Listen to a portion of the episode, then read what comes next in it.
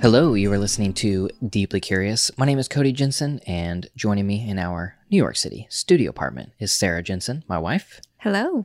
In this episode, we are continuing on the conversation of thirty things that I've learned in my thirties. Yes. Uh, the last episode, we did one through fifteen. If you missed that, I'd recommend maybe heading over to last week's episode um, and listening to that one first, because this episode is going to be number fifteen through thirty.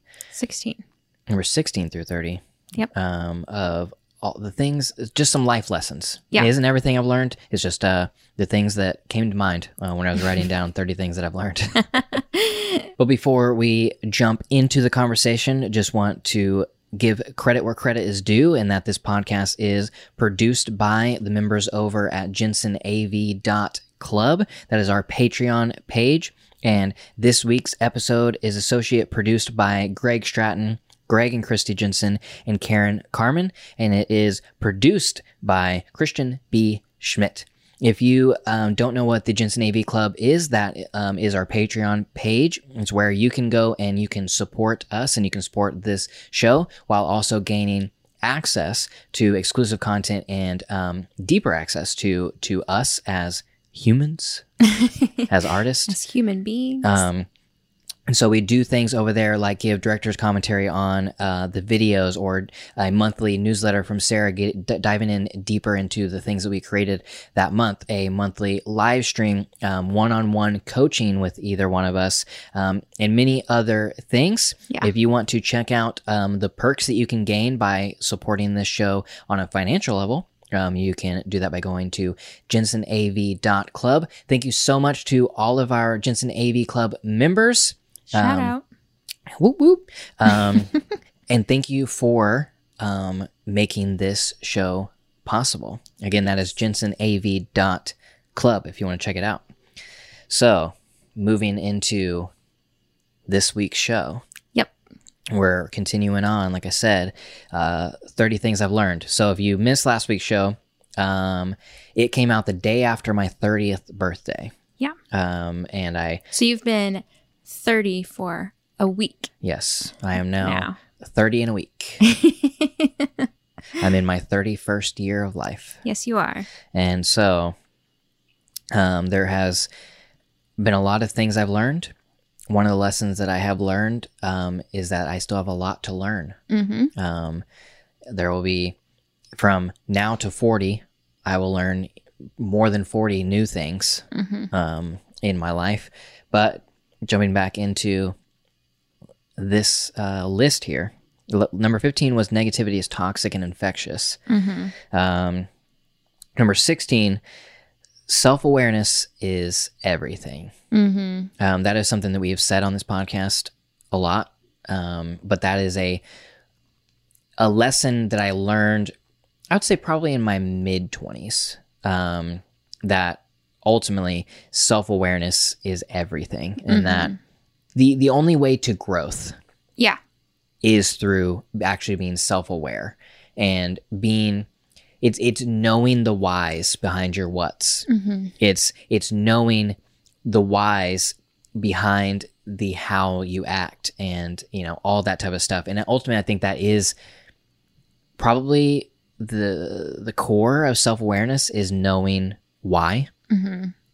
Um, and I think that knowing why is the ultimate power you can have in your life. Is yeah. is is being self-aware in the things that you do, knowing, being self-aware, so self-aware that you are aware of your flaws.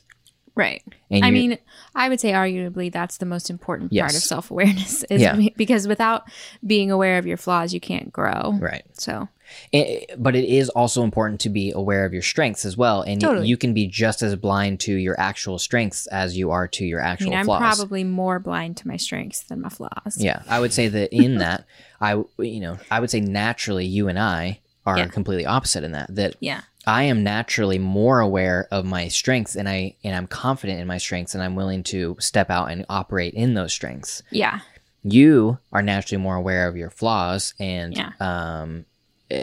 naturally more are um what would you say? Because it's not operate, it's like held back by your flaws. Um, yeah, well, in, I, in I the, think I'm just way. so much more focused on what's wrong with me and how to fix it versus, okay, well, this is what I do well, so let me let me try doing that. You yeah. know what I mean? It's it's it's like being a, so aware that um, I guess maybe it has more to do with um, n- not being uh, fully aware, or I guess maybe just not fully confident in your strengths. Um, I would say both.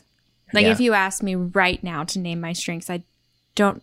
Nothing is coming to mind. Yeah. So, but then on the flip side, for me, it it, yeah. it takes much more time for me to recognize the flaws, right? Um, and for me to truly recognize and be self-aware of the of the growth areas and, and the things that I need to, you know, change and yeah. grow in and all that type of stuff, um, which is interesting. I like to think about just yeah. between the two of us, um, yeah, that we're like kind of opposite in that way. But I think most married couples probably are are good at um, showing each other your flaws.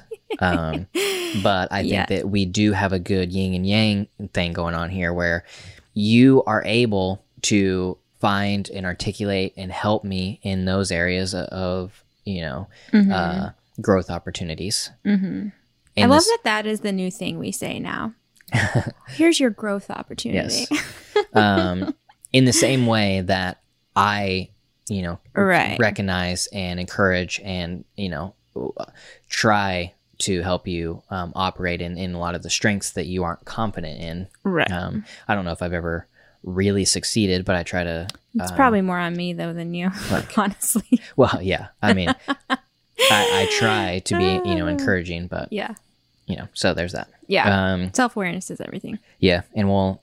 Uh, we've said that a hundred times on the... We probably... Keep we, saying it a hundred yeah, times. Yeah, this is like episode forty-four or something. Uh-huh. I don't remember the exact number. Um, but... If it is episode forty-four, then we probably said it forty-four times. Yeah. Um, uh, seventeen, sex and intimacy are not the same. And without intimacy, I am empty. Mm-hmm.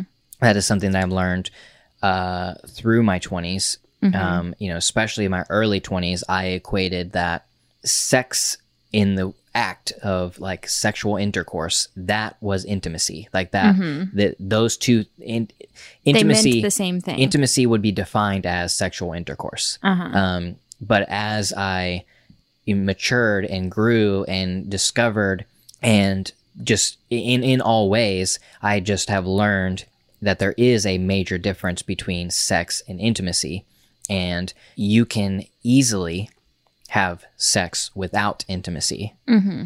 Um, and you can also have intimacy without actually having sex. Yeah. Um, and I have, through learning the difference between sex and intimacy, I have also learned that for in for me and my, I guess, love languages and things like that, and the way that I am energized mm-hmm. through relationship is that I need intimacy mm-hmm. between us, like between...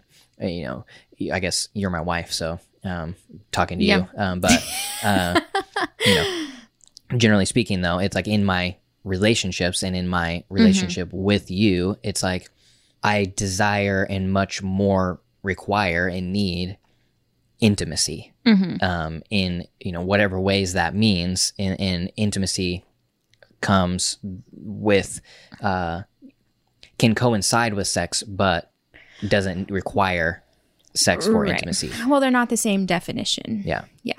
I mean, because there's, you can easily like just have sex and there's no intimacy involved. Right. And I you, feel like that's pretty understandable. Yeah. Um, but then there's the deeper thing of intimacy, and you can literally be intimate with one another without even touching. Mm-hmm. That one, I have the love language, a strong love language in physical touch. So it is, intimacy is a little bit tied to more of a, of physical touch in that, but I, but it is intimate, re, like conversation is in the same vein. Yeah. But, you know, just holding each other, just, you know, kissing, just like holding hands, all of that can feel and is, you know, can, can hold way more intimacy. Right. In that than just the physical act of sex. Um, yeah. And so that is something that I have uh, learned and grew in and realized that, you know, whatever, like, yeah, sex in, in the, is not the like thing I'm looking for in, in to fulfill me. It's intimacy. Mm-hmm. Yeah. Um, number eighteen, you can honor and question authority at the same time. Yeah. Yes. I feel like it's interesting because if you think about that in the like church world, like honoring authority makes sense, right? Mm-hmm. But not not questioning authority, really. But then in the um, regular Secular world, world, what yeah. do you want to call it? The, the world. Yeah. I feel like the idea of honoring authority is like, wait, what? Mm-hmm. You know what I mean? It's it, it. I feel like it really depends on on what uh, perspective you're looking at. Yeah. De- depends on how that is like defined. You right. know what I mean? For sure. Because like honoring authority is not a thing that you learn or are taught in any sort of capacity in like work or school or whatever. Mm-hmm. But there is something really, really mm, fulfilling, I don't know, about honoring your authority. Well, because it's really just like honoring people. Right. But not accepting everything that they do as ultimate truth or whatever. Like you were saying, you're allowed to question people who are above you, but that doesn't mean you're allowed to disrespect and dishonor them. A prime example would be in a um, boss-employee relationship. That is something that that person has authority over you, mm-hmm. but that doesn't mean that they're perfect, and that doesn't mean that they shouldn't be questioned. They're not um, a dictator. Mm-hmm. Um, this isn't an authoritative regime. Yeah. Um, you know, it's just a job, but they also should be honored and, and held. Um, you know, should give them the honor of the position that they have, and that if you are questioning them, if you have a problem with them, this isn't something that you should be bickering amongst your uh, peers, right? And especially your your subordinates, or you know, whatever, in the hierarchy of of most uh corporate yeah. jobs. Um that is just gossip, negativity, um uh, bad work culture, um it's that type also, of thing. Yeah. And if you have a, you know, if you are questioning that authority, if you are questioning um the person, I guess, in authority, it is your responsibility to honor them in that and go to them directly, go to them personally and say, you know, whatever it is that you need to say. Yeah. Um, Unless it's obviously something very personal, you can go to H R. I mean, there that's why H R exists, yeah. if it's some sort I, of harassment so or whatever. I, the life lesson that I wrote down has is not about like that your boss is like, you know, sexually yeah. harassing or, right. you know, verbally abusing, like none of that type of stuff. It's more so to just that it, it, you have, you you think that what they are doing, the decision they made is wrong, or you think you have a better idea for how this thing could be run, or um, the way yeah. that they are going about delivering certain messages is creating a bad work environment um, right. for for you and your peers. You know, it, it, that type of stuff is, you have the right to question that person in, in that is in authority, but you should choose to do that in honor. Yes. And go to them directly, speak your um you know, the, the things that that you you feel are need to be um questioned, resolved, mm-hmm. whatever it is, versus um just bashing, gossiping, or even just you know, g- going, going to back. them, even just going to them, but doing it in a disrespectful way is still not honoring. You yes. know, you can say something to somebody's face and not be honorable. Right. So it's all about in your character and, and demeanor. Yep. And yeah. in the same way that like if you were in a, a meeting of like a, you know, boardroom or whatever, there's a whole bunch of people around, everybody's allowed to speak freely. And, and there's, you know, obviously somebody there who, who is in authority of the meeting itself, or is in authority of everybody in the meeting, that type of thing. You can still speak and, and um, question and, yeah. you know, bring up things and even completely disagree mm-hmm. with the decision, and you can do that in honor, and you can do that um, yeah. in love. In a corporate environment, you know, uh, saying in love may confuse, but I what I mean by that is that we are all humans. Yeah. And we should all love one another as fellow humans. humans.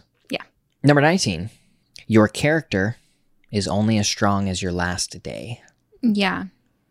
That's so true. Like if you, I don't know, leave a job or whatever, the I feel like the general um, disposition of people is to check out. You know, mm-hmm. once you know you're done, you're done. And regardless of how much longer you're at that job or in that city or whatever it is. Yeah.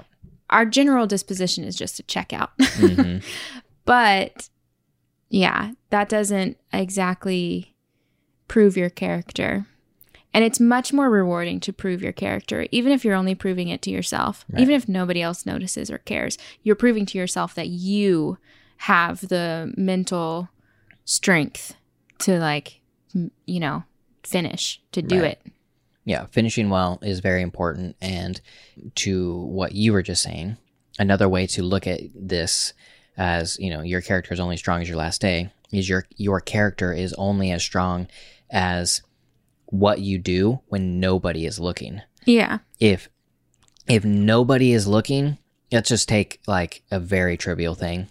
If nobody is looking and there is a piece of trash on the ground and, you know, you'd walk by it, but then you walk by another piece of trash and there's a group of people around and they see you pick it up, your character is only as strong as what you decided to do when nobody was looking. Yeah, for the validation or whatever. Everybody, for the most part, starts well. Mm-hmm. It's easy. It's easy well, it's to... it's fun. It's fresh. It, it's, it's fun, exciting. fresh, yeah, all that type of stuff, to walk into a new situation, a new job, a new whatever it is, and to start well. Yeah. It is much more difficult to finish well. Mm-hmm. Um, and your character, ultimately, is only as strong as what you choose to do in your last days. Yeah. And if you pack it in and you, you know, whatever it is, like, just know and realize that you are showing your true character on your last day. Yeah. Um, and I think that we, in our society, we don't value the finish. Yeah, totally. E- even if it is just for ourselves. Mm-hmm. Yeah, because we just think like, oh, on to the next. Mm-hmm. But you're still where you are for a reason, you know? Yep. You might as well do well. Mm-hmm. Number twenty, failure is a gift. Fail early, fail often. You like that quote. Isn't that a quote? I don't know. I mean, probably. I feel like it is. Me. uh, can you repeat it? Sorry.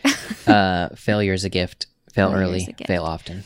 There is a quote I read, speaking of quotes, a quote I read recently, and I don't remember exactly what it was, of course, but it was something about like fail, uh, failure isn't an outcome, it's a, failure is not trying, or something like that. Hmm. So like if you try something and you don't get the outcome that you wanted, it doesn't mean it was a failure, mm-hmm. because the failure is in not trying it at all. Right. Um, and I, I kind of have come to really believe that failure isn't a thing, because either you um, accomplish your goal of like the outcome that you wanted, you know, you figure out you did it, or you learn something to apply to the next time when it's time to try again. Right. Which is not a failure. I mean, uh, the light bulb, like inventing Right. electricity, how many times did he fail? Thousands of light bulbs. Thousands, yeah. thousands and thousands. But every single time he learned a new thing about, I don't know, terms and science, electricity that he needed to know in order to get it correct. Yeah. So it wasn't failure. It was trial and error, mm-hmm. which is all of life. Right. And my thing is like, if you're afraid of failure, it keeps you from acting. And ultimately totally. that is failing. Totally. Um, that if you do nothing, that is more of a failure than trying and learning. Mm-hmm. Because if you try something and you learn from it, then yes, that idea failed, or, you know, right. that um, method failed, but you did not fail. You learned. Exactly. You, you learned how, what, th- what method not to do now, or what thing not to uh, try. Or and, what you needed to tweak in order to whatever. Or even like, let's, t- you know, talking about life, it's like, you learned what uh, city you should live in. Yeah. You what city you shouldn't live in. Well, or not what, necessarily what I should live in, but yeah. uh, or like, um, you know, you learned that that location or yeah. the the uh, that job, you know, it's like it's not a failure. To right. you got this it's, job and then you quit or you know, right. because you didn't like it, you didn't fail. You just learned something else about yourself that you that you mm-hmm. don't like that environment or you don't even you don't like the act of that specific job. None of those things are failing. Right. Those are all just trying things and learning more about yourself. Yeah, I think um, along those same lines, I was talking to a friend um, and she was like, the the way to look at things is not like, oh, this wasn't what I wanted or wasn't what I thought it was. It's, oh, I tried it and now I know it's what I don't want. Right. You know, it's like a completely different perspective shift of like being disappointed or being like, okay, cool. I figured out this isn't what I, d- what I want, so I can move on to the next thing. It's like freeing yourself mm-hmm. from that. It's yeah. a completely different perspective shift.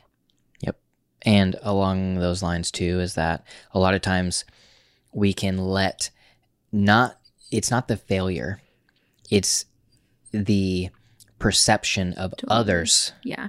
in that quote unquote failure. Yeah. That if, you know, you went to that school or you got that job or you moved to that place or you, you know, tried this business and you failed, then these people are going to know that and they are going to think certain things about you. Mm-hmm. Number one, nobody ever thinks what you actually think they're going to think about you. Mm-hmm. Number two, who cares? Yeah. You shouldn't be letting the, the opinions of others dictate especially the, the, the lessons and the life of which that you want to you know, yeah. live. Especially the others who aren't going to see the the best of you.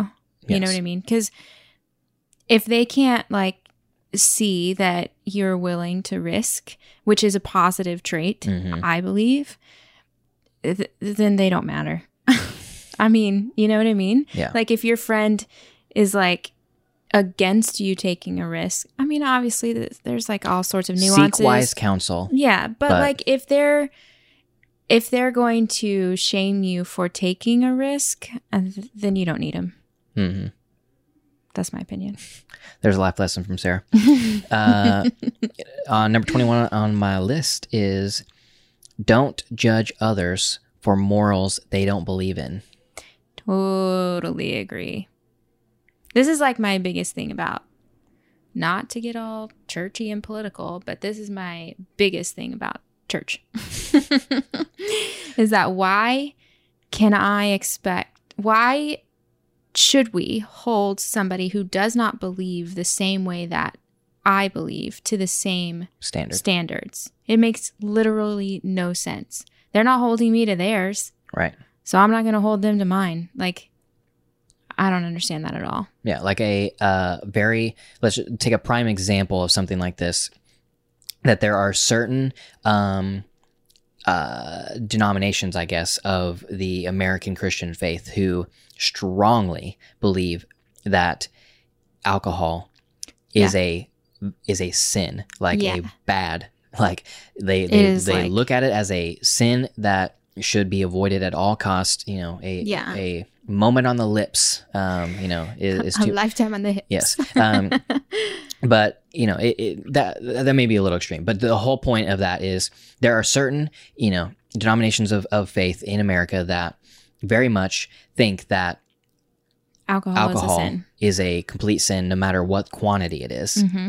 Um, and yet, and so they will try to hold those moral standards over everybody mm-hmm. in a free nation mm-hmm. um, and try to impose, this isn't so much anymore, but like, yeah. you know, try to impose laws even that keep people, you know, it's kind of whole prohibition type thing, mm-hmm. um, to try to keep people who don't believe in the moral standard of which you choose to live your life. Yeah. They they see nothing morally wrong with drinking and even drinking in excess. Right. It's like, why are you judging somebody else for the morals of which you have chosen to live by that ultimately they don't even believe in at all? Right. Absolutely. I think that it's absurd that we would be like, I know you don't believe what I believe, but please live by my standards. Right. Okay. Like, if somebody told me that, I would just laugh in their face. Like, no, I'm not going to live by your standards because mm-hmm. I don't believe what you believe. So why would I force that on somebody else? It makes literally zero sense. Yep. It's a soapbox of mine, I guess. Number twenty-two, groupthink is dangerous and creates teams not understanding. Groupthink is dangerous. How is it dangerous? Um, it's dangerous in the fact that it creates teams and not understanding.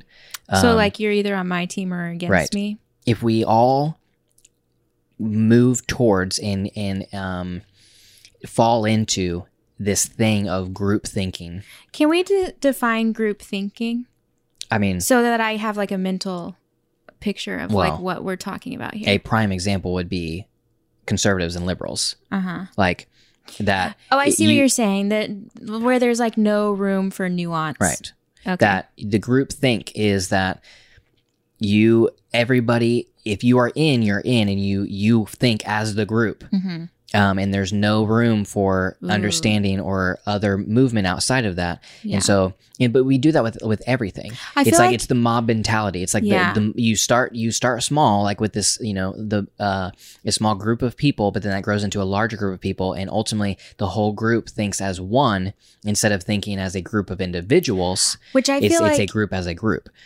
That is probably my biggest pet peeve or something about being classified in a group. Mm-hmm. I've always said that, like um, specifically about Christianity and stuff. I'm like, yeah, but what, like what the church as a whole or something is preaching on one particular subject, I maybe don't necessarily agree with. But now if I tell somebody that I'm a Christian, they're going to think that about me because it's like a common knowledge thing. Right. I've also said that about um, being a feminist. I am a feminist, but like I don't want to be wrapped into maybe the more extreme ideas about feminist feminism and mm-hmm. like I guess the extreme ideas about Christianity. I've always said that. I guess yeah. I disagree with groupthink. I didn't realize it was groupthink. I th- I don't think. Yeah. Okay. I anyway. mean, it's it's just in the fact that like even let's just go back to like um, conservatives and liberals in politics. Yeah. We are in a spot now where it is two groups.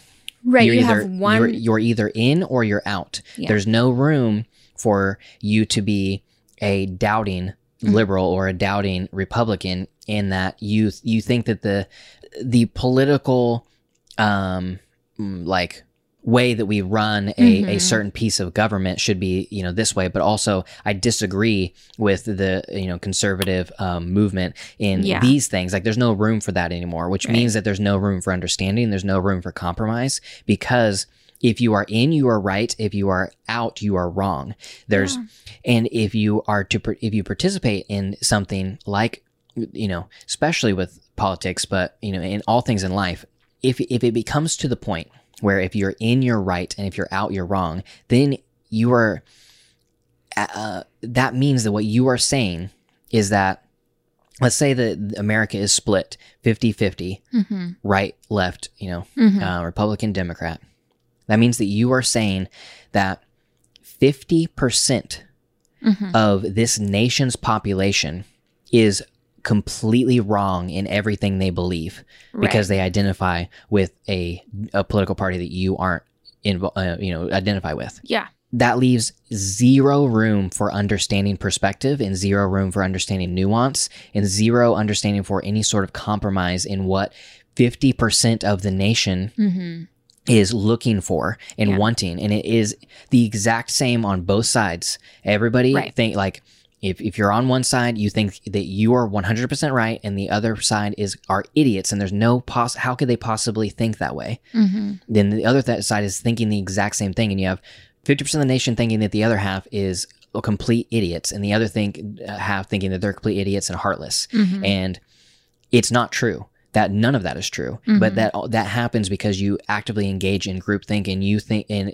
it becomes this thing where just because you agree with one thing mm-hmm. doesn't mean that you can't disagree with others, um, and that you can't operate with inside a certain philosophy or mm-hmm. you know whatever, and it just destroys the individual and. Um, Yeah, I do like, think there's something to be said about individualism and nuance. I'm all about nuance. Everything is nuanced.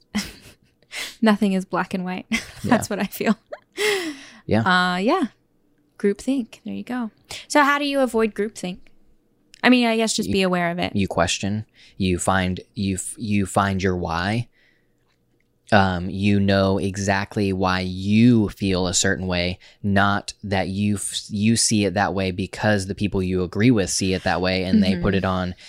You know, again, this is this. It's easy to talk about politics because it's mm-hmm. the it's a huge problem. Um, and, well, and it's so prevalent right now. And you have one news organization mm-hmm. that you can watch and agree with absolutely everything they say because they're on your side, and then you can look at another one and completely disagree with everything they say because they're not on your side. And it it's but on, the truth is somewhere in the middle, right? Probably. And but really, you need to not participate in that.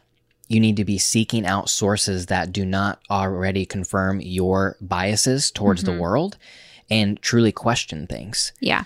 And that goes into, I mean, let's just talk about like entertainment and things like that. It, it's like the, the group thing can also be just that everybody is watching this one thing and like everybody's liking and whatever this one, you know, piece of art, whether it's, you know, a YouTube video or a movie or a book and all that type of thing. I remember this very specifically about House of Cards, the first couple of seasons.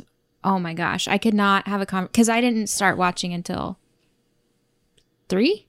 Yeah, I don't know. Or something. Anyway, could not have a conversation with somebody without them saying, did you watch House of Cards? Mm-hmm. Oh my God. But the what I'm getting at with this is not not it's not about that. It's more so about that uh, the group think side of it does not put ultimately push up um, the best art to the top. Yeah. It pushes the least offensive to the top. Right, because it's the one that the most people right. will agree with. And we've uh, I've told this story before, but it, you know, in a group think scenario where everybody's trying to find um, you know, become one, ultimately the favorite color of every single group will always be blue because right. it's the least offensive color. Right. Um, and so that, I think there's, there's, there's lots of dangers in um, not truly questioning why you think and believe certain things mm-hmm. um, because then you fall into groupthink and you fall into thinking that half the population are idiots whenever. Right. I, it's not true. That's not true. Yeah. Um, and then we get to number twenty-three. America is not the greatest country. um, America, ruffle some feathers here. America is a great country, but America is not the greatest country. I mean, I one hundred percent agree. I don't, and I'm not, you know, I don't even, I'm not saying this is a life lesson for me. Um, but, you know, if I'm explaining it, it is that I have no other country to say, this country is definitely greater than America. Right. It's more so. And it's also to recognize that we are privileged for being born here. Yeah. You know um, what I mean? Like, obviously, we're lucky. But it's more so that being the greatest economic power yeah. doesn't equate to being the best country in the world. Right. It's the greatest at one thing, uh, mm-hmm. creating money, mm-hmm. at um, you know, stirring up and, and creating a strong economy, holding which ultimately, sort of you know, is good for the people. You know, strong economy is great. It hel- helps us. It d- does right. all these sort of things. But ultimately, Americans are committing suicide yeah. at a higher and higher rate every year while the rest of the world drops. Does that equate to being America the greatest country in the world? Yeah. Not well, to I me. also think this kind of plays into nationalism. Right. Which we've talked about. And like, um, like it's just, it's just kind of absurd to think about um, how much pride as an American you are sort of obligated to put in your country. Which is insane. I mean, we were all born here out of sheer luck. Like, yeah. there's no reason that we were born here and not anywhere else. Anywhere else, we were ju- we just were. So, like, it seems kind of weird to me that that America puts so much obligation on American pride. Mm-hmm. Like, I mean, if you love America, cool, but like, it's just a country. Right. It's not. It's not um, on that sort of like. Philosophical, emotional level, it's not that much better than anywhere else. Yeah. I mean, it's just a country. There are certain things about America that America is greater yeah. than all other countries in these like specific things. But Americans act like if you don't live in America, then you are second class in that yeah. you, you don't live a meaningful life because, I mean, There's how could you? There's a lot of entitlement in yeah, being American. Yeah, it's just American. Being entitled. And, you know, just through times of my life and then through travel and then through figuring out like what I would consider the true meanings of life, mm-hmm. I think that America has the meaning of life as a whole completely wrong. Mm-hmm. I think that we all, America pursues the wrong things, uh, even though our uh, Declaration of Independence is about the pursuit of happiness, yeah. and we pursue the exact opposite of what brings happiness right. in that. Um, and that's what we push on, you know, uh, that's the mentality, the culture that we live in is mm-hmm. like, really, it doesn't, I could go like on, but it's mostly just recognizing that there are hundreds and hundreds and hundreds of other countries in the world. Yeah. And just because we are, just because America is a great economic power doesn't mean that there aren't other great countries. Yeah. And there well, even could be greater countries in ways that you don't like perceive. I was going to say it kind of goes back to the group te- group think mm-hmm. thing because uh, there are plenty of other countries that people were born in who live there and think it's the greatest country in the world. Right. Even if it's maybe small or whatever, they're like, yeah, this is the best place. Why wouldn't you want to live here? Mm-hmm. You know, it's kind of the groupthink yeah. idea. And also there's that, I get it. Like there's that sense of like home, you have pride in like, you know, where you're from and like all that type of stuff. But I mean, I again, guess. I, I mean, I have pride where I'm from. Like I, I am like, I'm, I don't, I don't think I've ever really felt that. Like to say like, I get it. There's pride in where you're from. I'm like, nah, I don't think so. I like, yeah. I feel like I don't, I don't feel like more pride because I'm um, from America or because I'm from Oklahoma. Yeah. You know I, what I mean? Yeah. But at the same time, if you saw something like um, in national news where Oklahoma won or like, you know, like if uh, one of the Oklahoma um, state um, football teams mm-hmm. like won the national championship, you would like, take pride in that. You'd be like, oh, I mean, yay, like Oklahoma won. Like that, that I would probably be- only because I know the name though, not because I'm like prideful of Oklahoma. I just, I don't, I've never really felt that idea. Like that idea seems kind of foreign to me. I mean, you don't have to feel it. Well, I know. I'm just, I'm just commenting that when people say that, I don't really understand what that is. But I mean, I think uh, just it, to back what I was saying though, I, I get it that you can, it's having pride in, in where you came from. Mm-hmm. And, and your like upbringing and the thing that you, you know, were from, like, I totally get it, but mm-hmm. it's just that uh, entitlement. Yeah. I it guess. Crosses a line. I yeah. think you can be, you can be proud, but anyways, I mean, I could just leave it at America's not the greatest country. Get over it. Um, which is funny with uh, twenty-four, um, honesty may hurt in the short term, but is always best in the long term. Totally. A hundred percent.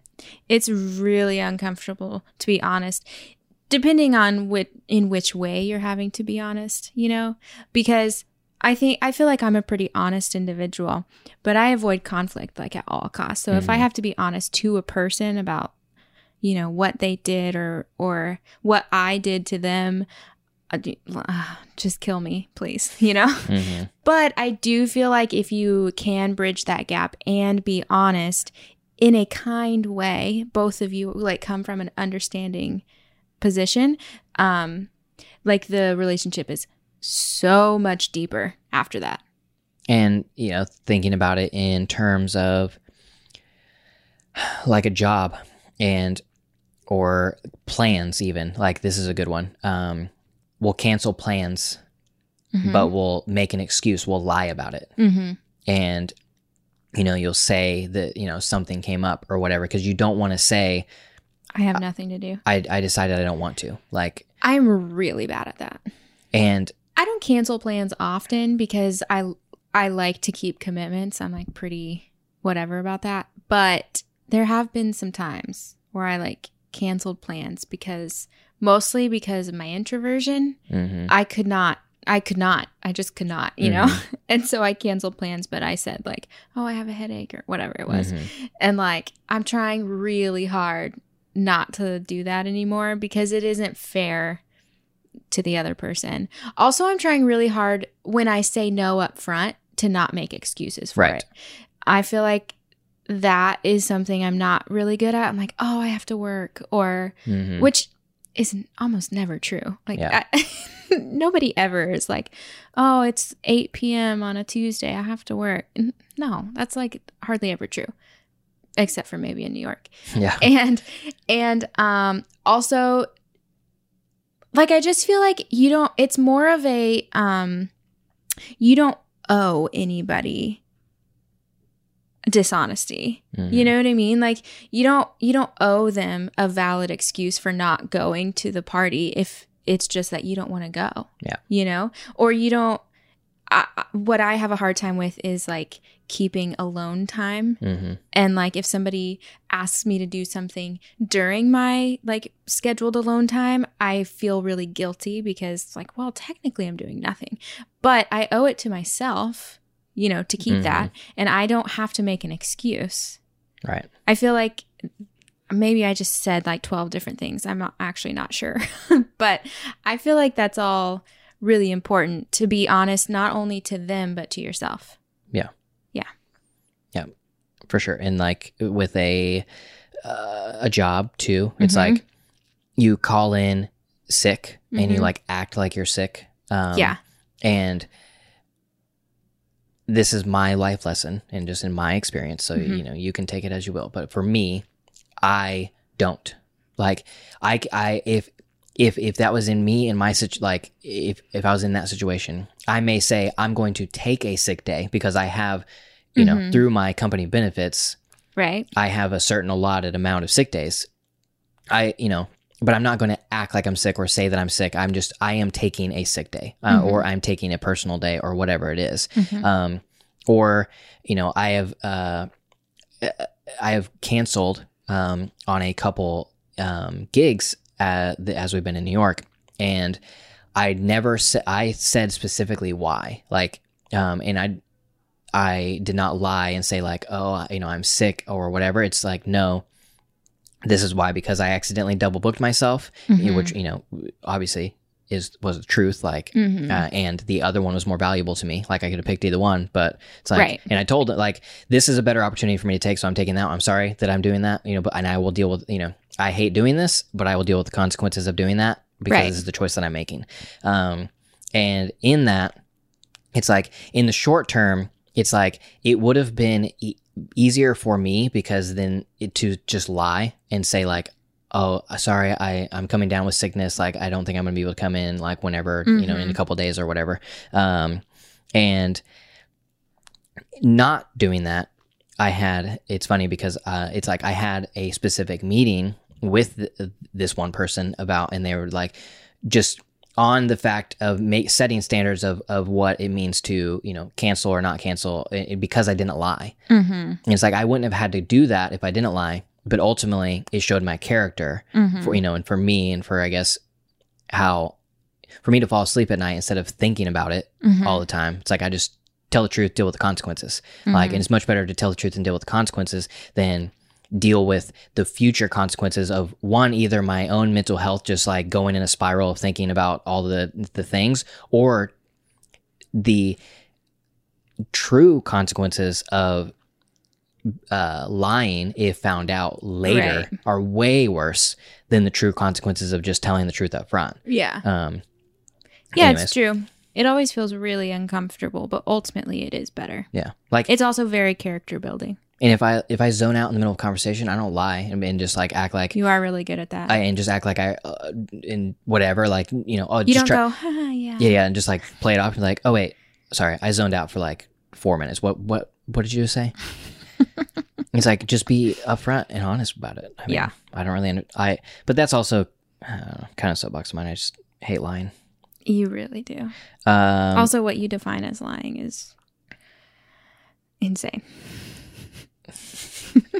Well, if, if you are not speaking the truth, then you are lying. No, it's not not speaking the truth. It's just Um, ooh, I can't remember. We had this argument. Yeah. Oh, do you want to know what it is? It is about the how you exaggerate.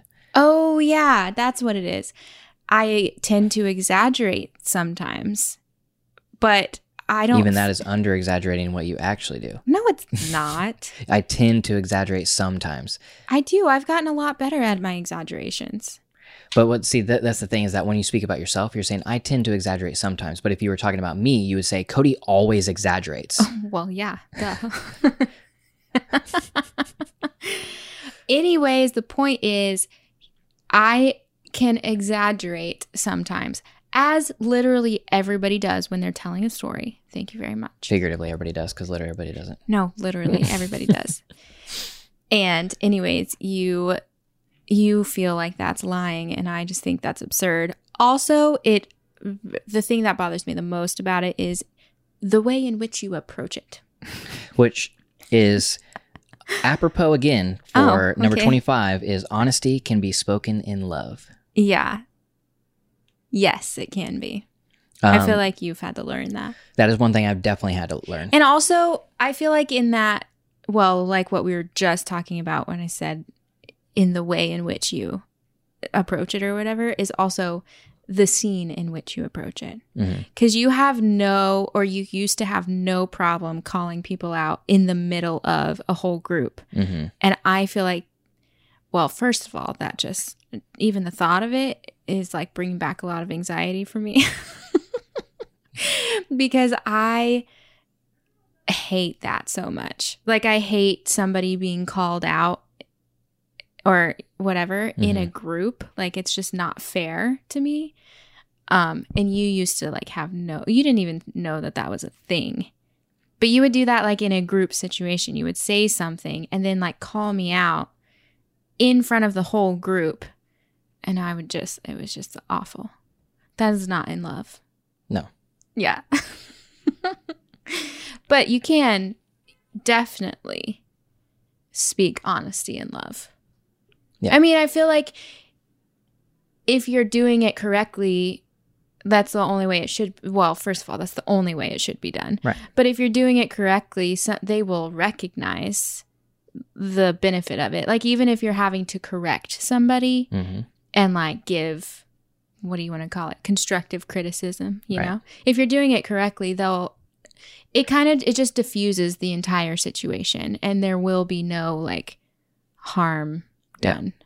You owe it to those that you love and, and, and to yourself and to those that you are, um, I guess, maybe literally or figuratively in charge of helping right. grow in certain and whatever ways, that to be honest mm-hmm. and to approach things and, and tell them honestly, uh, you know, the things that, you know, whatever it is that just, right. you can speak honestly, um, but you can do that in love. You don't have to do that in um, harshness and whatever. And that is something that I very, very, very, very, very much had to learn through my early twenties and into my mid twenties, because I was always spoke honestly. And I, I could not hide my feelings. I could not hide the way that I thought about things, but I have had a very hard time putting empathy and mercy and um, love in that language. Mm-hmm. And so I just came off as a jerk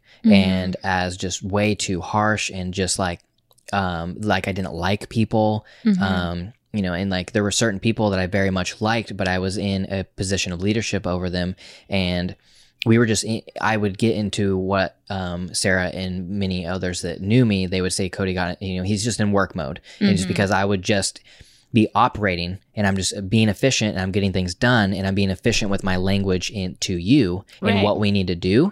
Right. It's like waste zero time. Right. And and that means I'm not going to play around. This is what I'm saying. Do it. Yeah, exactly. And yeah. so it, and the people on the receiving end, they did not, were not in deep enough relationship with me to right. know that. Right. And nor was I presenting the information of which they needed to operate in, um, in a way that was received in like encouragement and love. It was just right. like, we are doing, we are all here to do a job and like, do your job. You know, I was, you know, in, in I was efficiently doing mine. Right. Um, even in the language of which I spoke to those who were helping. Yeah. Um, and then also in just other situations of having, um, needing to have hard conversations with people. Mm-hmm. Um, and just that uh, things that I felt by the way that they were, you know, doing, acting, you know, whatever it is, and mm-hmm. choosing to sit down and have those hard conversations, learning to have those hard conversations in, in honor, respect, and in love, even though I was speaking directly and I was speaking honestly and I was not sugarcoating mm-hmm. any of the feelings, but there's a, still a difference. You can say the exact same words mm-hmm. um, in the right tone, in mm-hmm. the right environment, and in uh, the right context to show that you care about them and that you love them enough right. to share this information, rather than the same words being shown in just blunt honesty that is uh, received in embarrassment or received in um, you defensive, know, d- you know, uh, dishonoring them in, yeah. in, in the moment. Totally. Yeah. So uh, honesty can be spoken in love. Um, number twenty-six, success is never a number. Mm-hmm. I think that this is one thing that um, is a soapbox that I have built for myself. Um, and we've talked about it a lot, and just your success is never in a number, and your self-worth and the success that you are uh, pursuing is never in a, uh, you know, subscriber number, a follower count, or a dollar amount. Mm-hmm. Um, I I definitely, whenever I was like younger, I would see, think that, you know, a certain dollar amount mm-hmm. of, of money in the bank, or a certain dollar amount of, you know, how much I am making mm-hmm.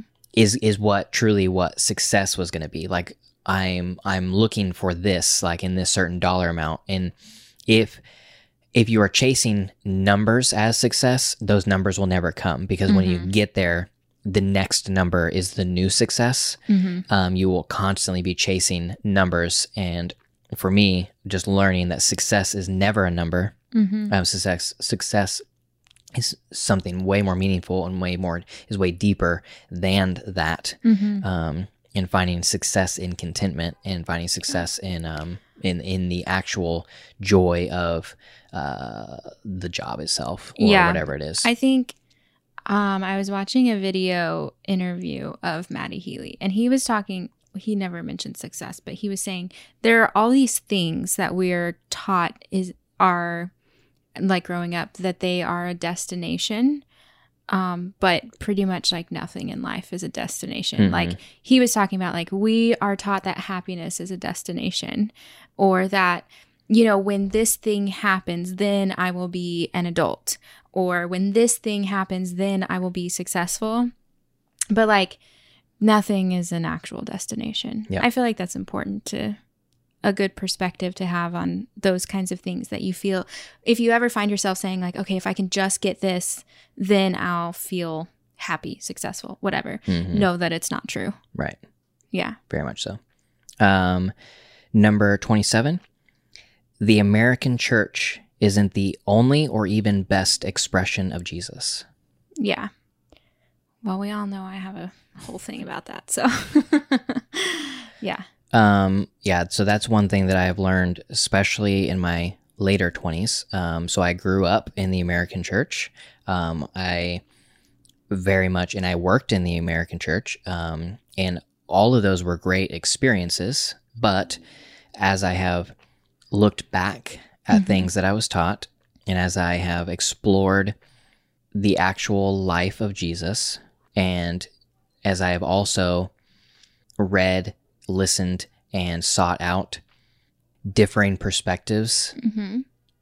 and otherwise counsel other than my own circle of influence, I guess. Right. I have come to learn and realize that the American version of the religious entity mm-hmm. of Christianity is not the only expression of Jesus, and I don't believe that it is the best expression of Jesus. I think, you know, obviously we're going to be like fair here and say there are beautiful things about the church, yeah. right? But It doesn't mean it's, it kind of goes back to what we were talking about as like America is not the greatest country. Mm-hmm. It's like also saying like, this isn't the only way to do church, or, mm-hmm. um, again, maybe this isn't even the best way to do church, or maybe it is, or who knows. It's also, it, it's just that idea that like, I guess being open-minded and being understanding of the fact that like, you don't have all the answers and you never will, you yeah. know? And like,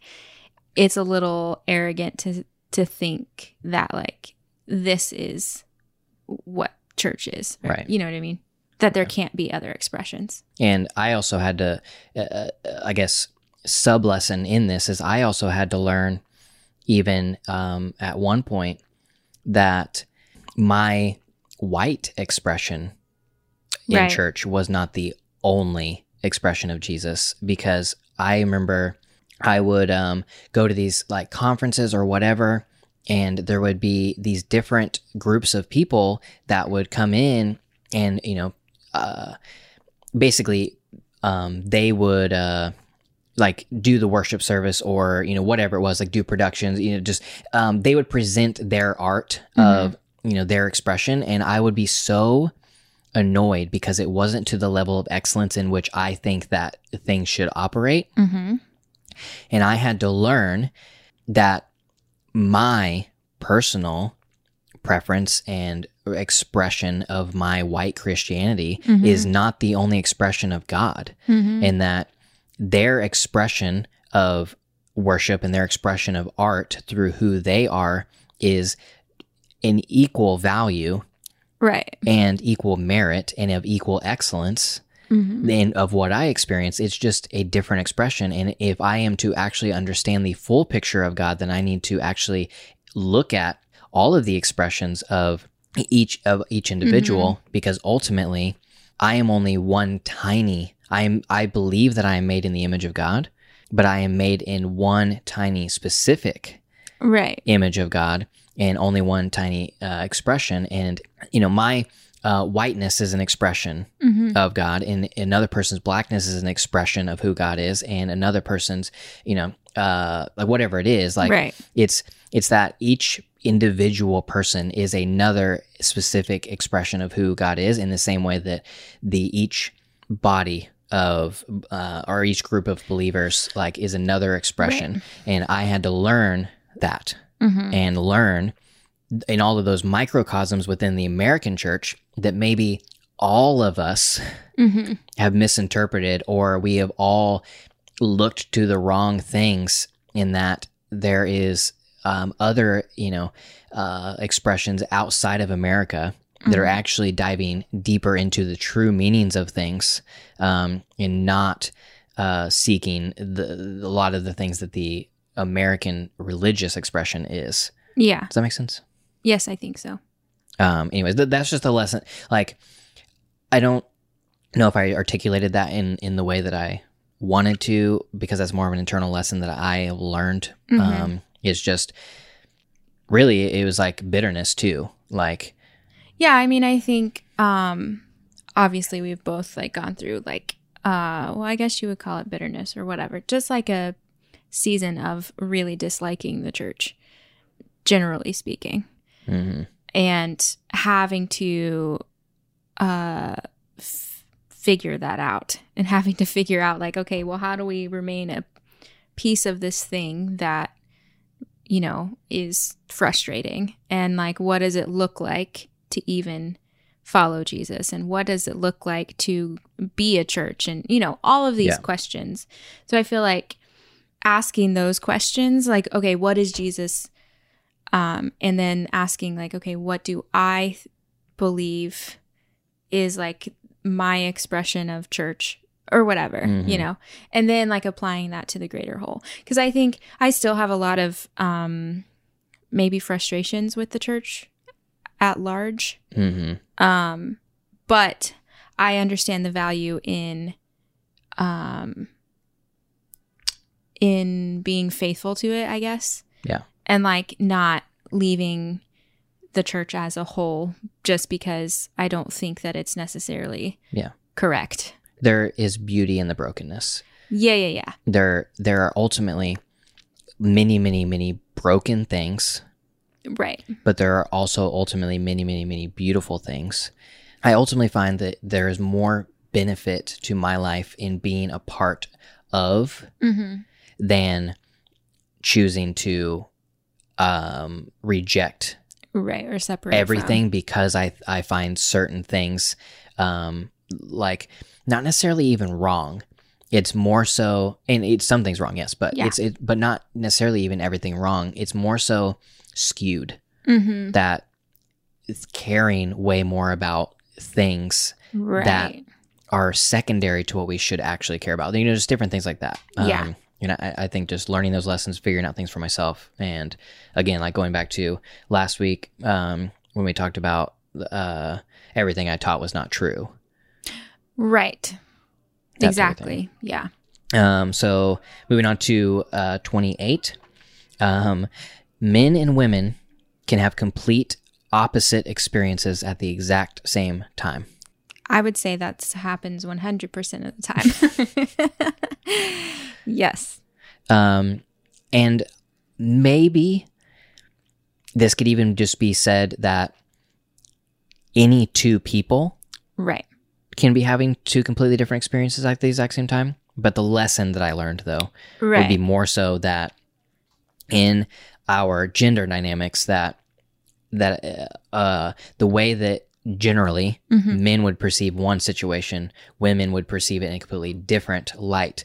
And if you fail to communicate about each other's um, experience w- of mm-hmm. what just happened, or you know what did happen, whatever, that you go on living uh, thinking that everybody had the same feelings about something mm-hmm. and that everything's okay or everything's bad or like whatever. And you know, I learned this lesson specifically because I got married mm-hmm. young, um, and I, well, one, I think just getting married in general, but I learned it through the lesson of the early years of our marriage mm-hmm. of just the things, the way I perceived certain situations mm-hmm. because there wasn't a, we didn't have, uh, we hadn't learned how to openly, fully communicate with each other about our feelings in in the way that certain things were happening.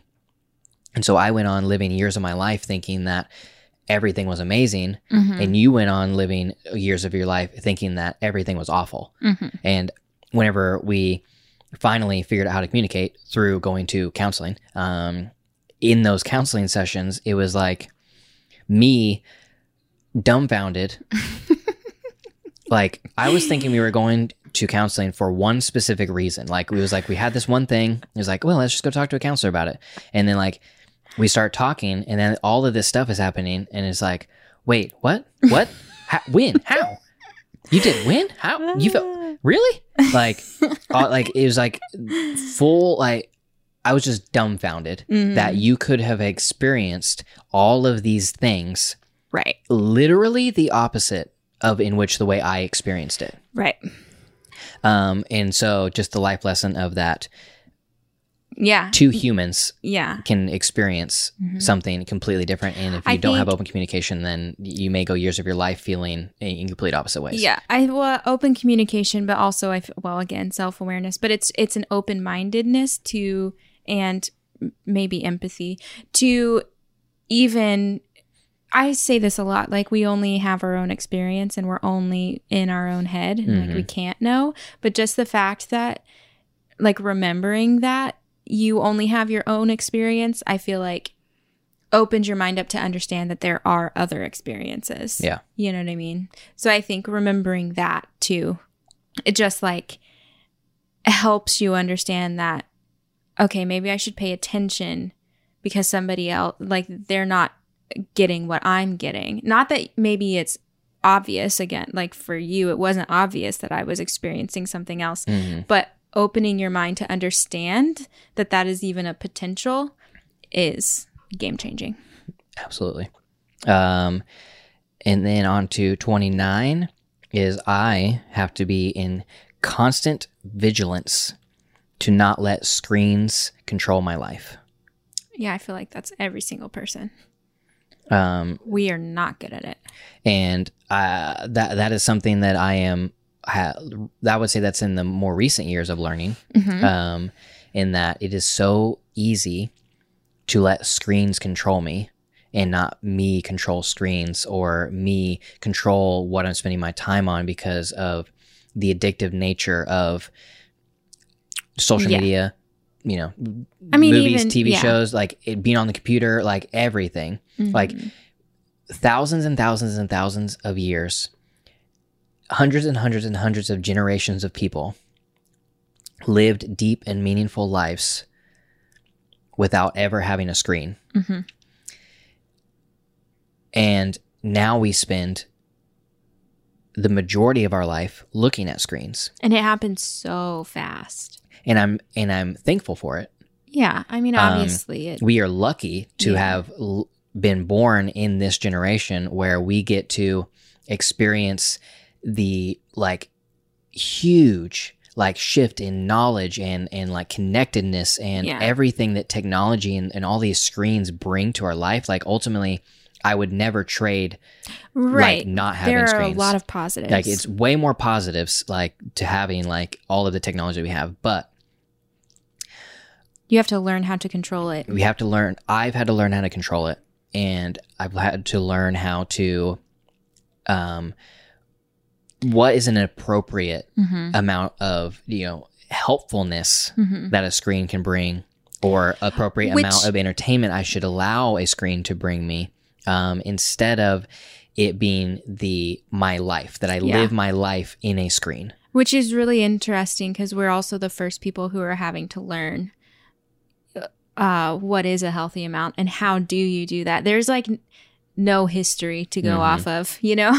Like most things you can look back and and like find it or whatever. But even the psychologists and the, you know, all these, the scientists, whatever, they're all like, well, this is our best guess, right? You know, because there's there's no actual like proof. Like we are going to be the proof mm-hmm. for future generations, um, which is kind of wild to think about. That like, like we don't we don't get to look at like sage wisdom and advice from those who have gone before on like how to control screens. Yeah, like it's all on us, which is kind of wild. It's a lot of trial and error. Mm-hmm. Totally. And then. Uh, very um, going out light. Um, no, that's not sarcastic. Um, number thirty.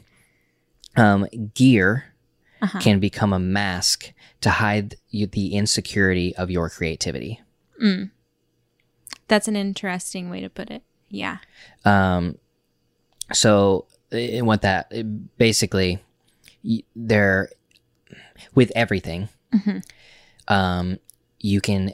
Seek out gear mm-hmm. and tools. The tools can become the thing instead of the creation becoming the thing. Right. And that ultimately you are seeking better and more and like constantly obsessing over what gear and what tools you should have for whatever hobby or whatever career or whatever it is. Mm-hmm. And that becomes the end in itself. And I think that the lesson is that it is easy to Um, that to become a mask and to hide to hide the insecurity of your creativity. I was gonna say I th- I think it goes back a little bit to what we were saying about how um, success is not a destination and is not like an end thing, and happiness isn't an end thing. It's just like that, like the stuff you have, the gear that you g- gear in whatever form, mm-hmm. like not just. Obviously, well, video yeah, or whatever, video but gear, like, but then there's also, uh, you know, hiking gear, there's right, cooking I mean. utensils, like, the, like the, there's everything. The stuff that you get in order to pursue this passion is not going to actually make you a good hiker, right, or a good cook. Like it's just not, it's not true. It's yeah. not going to happen.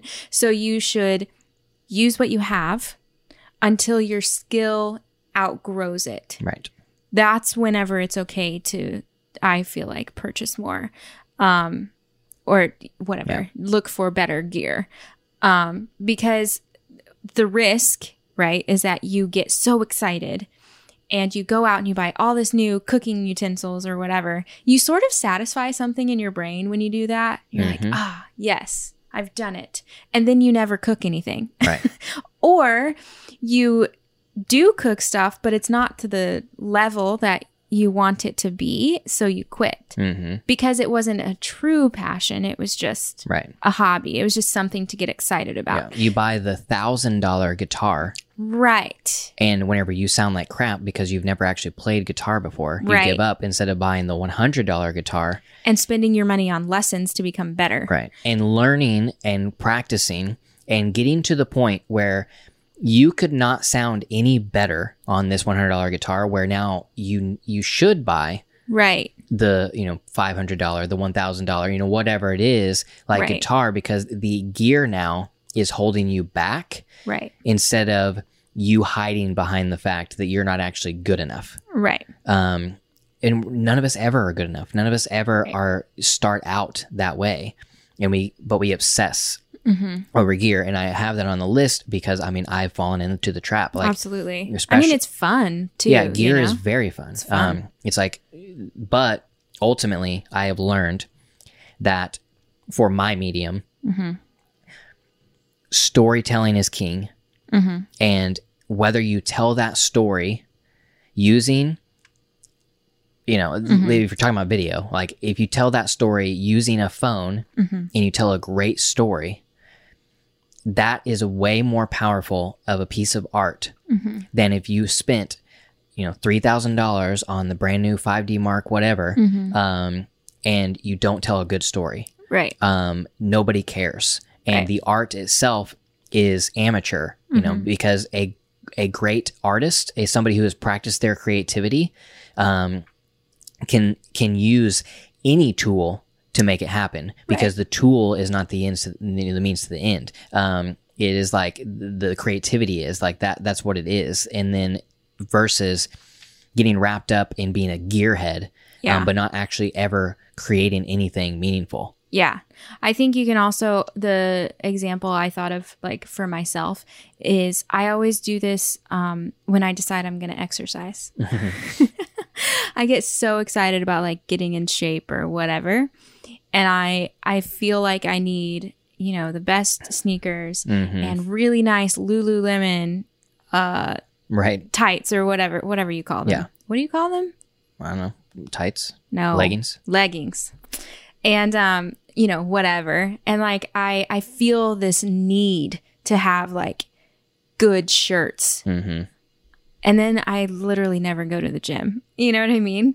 And it's like th- the good shirt doesn't make you in shape. Right. Like that, that is not a thing. So y- you'd be better spent.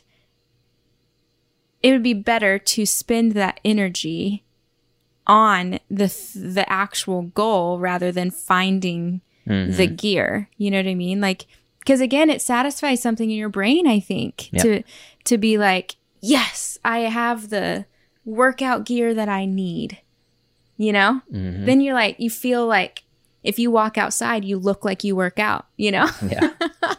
But it's not, it's not true. You should just spend that energy on actually getting to the gym. Yeah, that's what I think. One of my favorite uh, things to go to go with the gear stuff, and, and relating that to especially how people feel about um in the more creative, like I guess not that's not photography, the right word. Like yeah. cameras, yeah, just the photography, you know, that type of of realm of things.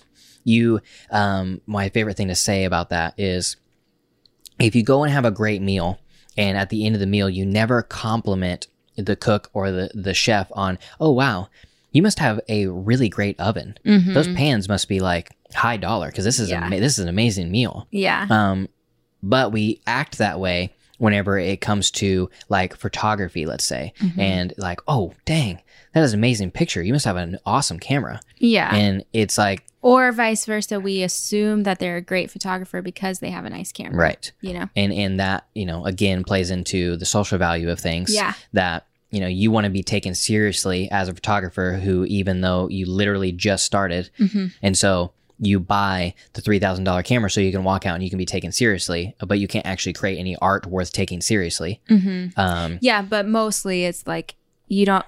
We don't actually compliment the photographer on the photo that they made. Right. We, we compliment the camera. Yeah. It's like, and it's not true, because so much more than gear goes into making a photo. Mm-hmm. Yeah. It's like, dang, it's a good photo. What lens did you use? What camera do you have? Yeah. That's true.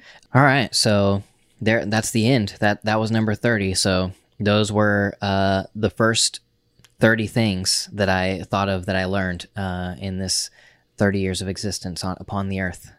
Congrats. Thank you. You did it. I did it. I made it to the, the ripe old age of thirty. Remember when you were eighteen and you really did yes, think it was old? I do. I, I, yeah. Man, I remember looking at thirty-year-olds and being like, what? Well, I remember whenever we moved to Tulsa and we were like nineteen, whatever, um, and the lead of the team was twenty-five. Mm-hmm. And I, it's, I thought he was so much older than we are. Yes. We were. And I was like, wow. And then as we um, got older, I I would, even whenever, before I turned twenty-five, you know, twenty-three, mm. twenty-four, whatever, I would think back on like, you were twenty-five when we started this church. Mm-hmm. Can you, um, I could not even fathom being in charge of people now. Yeah. You know, and like, let alone at age twenty-five, mm-hmm. to be like, this is what we're doing, team. What? No. No, thank you.